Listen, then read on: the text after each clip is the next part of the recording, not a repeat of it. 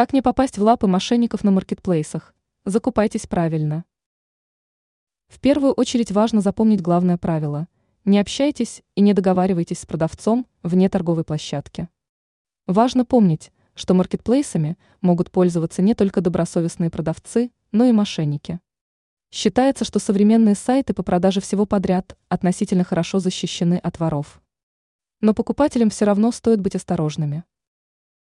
Какие уловки могут использовать воры? Вот несколько примеров.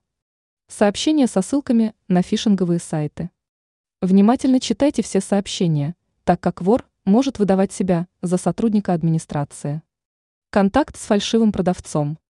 Некоторые владельцы учетных записей могут выдавать себя за популярного продавца. Поддельная служба поддержки. Еще одно напоминание – внимательно читать сообщения.